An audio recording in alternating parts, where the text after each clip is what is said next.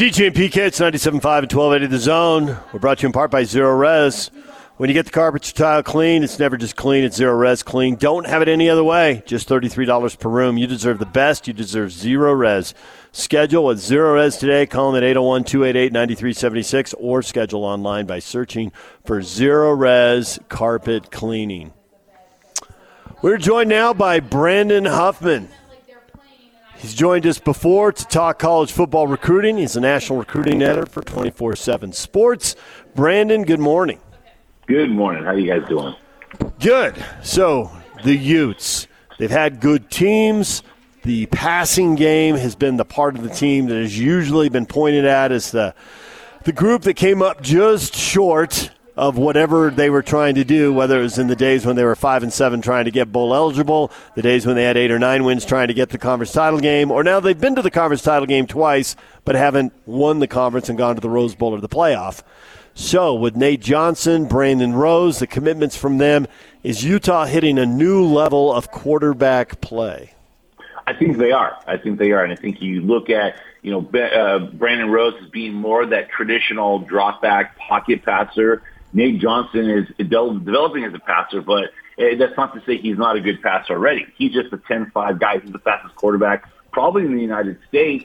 So you're getting him knowing his legs are a weapon, but the way he has progressed from his sophomore to junior year as a passer and just the continued development there, I think they're going to end up with two really outstanding passers. They just also get a guy who can absolutely fly in Nate Johnson, but they're really checking every box what you need in your quarterback, and now they get two of them in the same class, which is you know almost uncommon nowadays. So for years, Utah had the perception, and maybe it still exists actually. You know, they're going to run, and if they don't get a first down, they're going to punt and play great defense, and that's going to be the formula to win. So that wasn't necessarily attractive to hotshot recruits, and everybody thinks they want to play in the NFL. And if you want to be a quarterback and play in the NFL, you got to throw for uh, all these thousands of yards and all that stuff. Is that perception of the Utes changing? I think so. I think so. I think when you know whenever you're recruiting an elite recruit too, you got to convince them and compel them like, hey, some of what we're doing is because we're limited at this position. You can be the guy that changes those limitations. So if we're not a team that's known for as much of our air assault known much for our passing, you go after a guy who can pass and say, listen, this is what we want to do conceptually, but this is what we've been limited to be able to do because of the resources we have if you come, you allow us to expand our playbook. You allow us to expand our offense. And so I think if there were any questions about, you know, Utah not being able to expand on what they're able to do, they now have the pieces in place to expand that passing game, to utilize more of the assault. I mean, granted, they're still going to want to win by running the ball, I, I, but I, you look at teams, even look at the NFL, you look at college teams, you look at probably the most prominent college team is, is Alabama Nick Saban. It wasn't until about the mid 2010s where Nick Saban realized we have to actually include the forward pass. We can no longer go off of game managers and A.J. McCarron turning around and handing it off to one of our 15 running backs.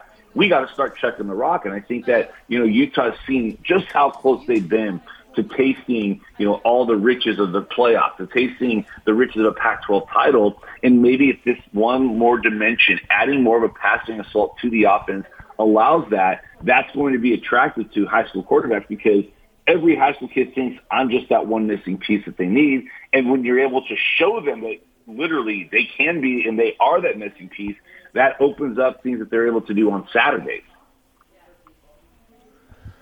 Do the Utes have the receivers to go with these quarterbacks?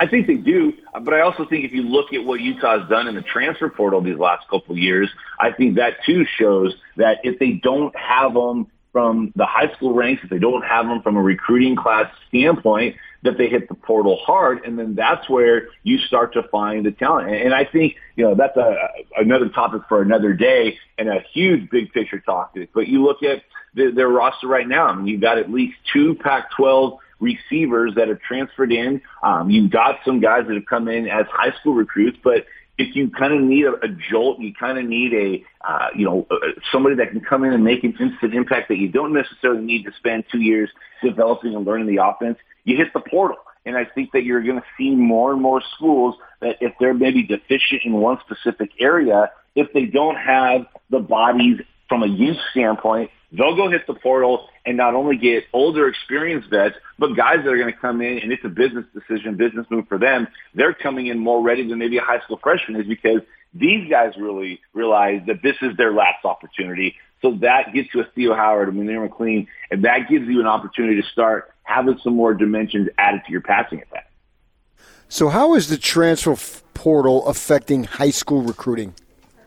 Well, I'll tell you one thing. It, with the exception of quarterback, it's really causing high school coaches to pause just how aggressive they've been in recruiting. Now, you're still going to have some schools that they realize that they still need to make a ton of offers. You have some schools that have offered into the two, three hundreds of offers. Then you have other schools that have only maybe made 40 or 50 offers. They've been a little bit more deliberate in their approach, a little bit more picky in the type of uh, the, the targets that they're going after. And so because of that, you're now going to find the portal. You're finding guys that there's no drama. There's no, you know, the, the social mediaization of the recruiting process are no longer an issue. I mean, one of the big things that when we saw guys go back to take unofficial visits in June was the reintroduction of photo shoots. Half these guys are going on visits just to have the Instagram picture. There's no interest in that school. There's no interest from that school in them, but it looks cool on social media. But when you get to a guy who's been in the portal, maybe he's been out of school for two years, he doesn't care about recruiting trips. He doesn't care about official visits. He doesn't care about seeing if he fits the town. He sees an opportunity to get up that depth chart, get on top of that depth chart quick, and it's a business decision. I think you're seeing more college coaches try to cut out the recruiting drama and just find the guys that need to be there in, in addition to wanting to be there. And I think you're going to see more and more schools hit the portal hard because – a, you're not having to develop, you're not having to wait, you're not having to redshirt, you're not having as many guys. Yeah, yeah, you're still going to lose guys to the portal, which allows you to go into the portal. But I think you're seeing a different mentality from the guys in the portal, and it's not always negative. Although there's a lot of people that like to throw shade at guys that go in the portal on Twitter, there are a lot of guys that they just want to play, and that's why they go in the portal. And there's not a clearer depth chart, so they find a school where the depth chart's more manageable. So I think you're going to see schools hit the portal that much harder because – those guys come with less frills and less drama and more immediate impactability. Brandon Huffman joined us, national recruiting, uh, covering national recruiting for 24 7. And I am curious what you think of what USC is doing because if Utah is improving, but if USC is improving by leaps and bounds, Ute fans still end up frustrated. What's your take on the Trojans? Well, I think they've done a really good job of kind of recapturing their, their brand out west. But what's been fascinating as good as their 2021 class was, it, it was really good too. I mean, they had a lot of players from the state of California that decided to stay home, guys that they were losing. If you look at their class this year, there's a heavy influence of out-of-state guys. I mean, if you look at some of the players that they've gotten commitments from, you got Texas, you got Georgia, you got players from outside the state of California. And is that because the California kids just aren't interested? Is that because they, you know, USC sees that maybe the talent in California is it strong? You know, there, there may be a couple of reasons, but what you are seeing is that USC is very, very worried and concerned about their national brand fading. And so they've done, they've had a much more concerted effort to go national this year to show that that brand still is alive and kicking. The problem when you do that, when you are strong in a certain region, is that means there's a lot of guys in your backyard that you may be overlooking or may not take commitments from that ultimately and eventually come back to bite you come Saturdays in the fall when they get to college. So there may be some guys percolating out there that would have been normal USC targets in a, in a perfect scenario in a perfect year. And USC, for whatever reason, is looking past them. Those are the guys that go to other Pac-12 schools and then end up torturing programs for three or four years. So I think it's a bold strategy. I think when you're USC, I've long said this. You can go sign 90% of your class within a 30 to 40 mile radius, then go cherry pick two or three or four guys nationally from Georgia or Texas. But your home base should be California, and yet USC seems to be going on an opposite approach. They kind of are going what Oregon has been doing, where Oregon maybe gets one or two guys from the state. Obviously, demographically, the talent's not as strong in Oregon and California, but Oregon thrives off of going out of their state. I think USC doesn't need to go out of state, but this is what their kind of approach is now under Clay Helton. Let's try to go more national, and show that we have that national brand, but then you tend to forget local as well. How much is this imaging and likeness and all that stuff going to affect recruiting? I think it's going to be a huge step in the direction of that's what schools are going to focus on. You know, over the last 10, 15 years, we've seen the arms race from a facility standpoint. We've seen one school say, oh, you're going to build a 50 million facility. We're going to build a $51 million facility just so we could say we have the most expensive facility in the conference. Hiring strength and conditioning coaches and nutrition programs and trying to give all the bells and whistles.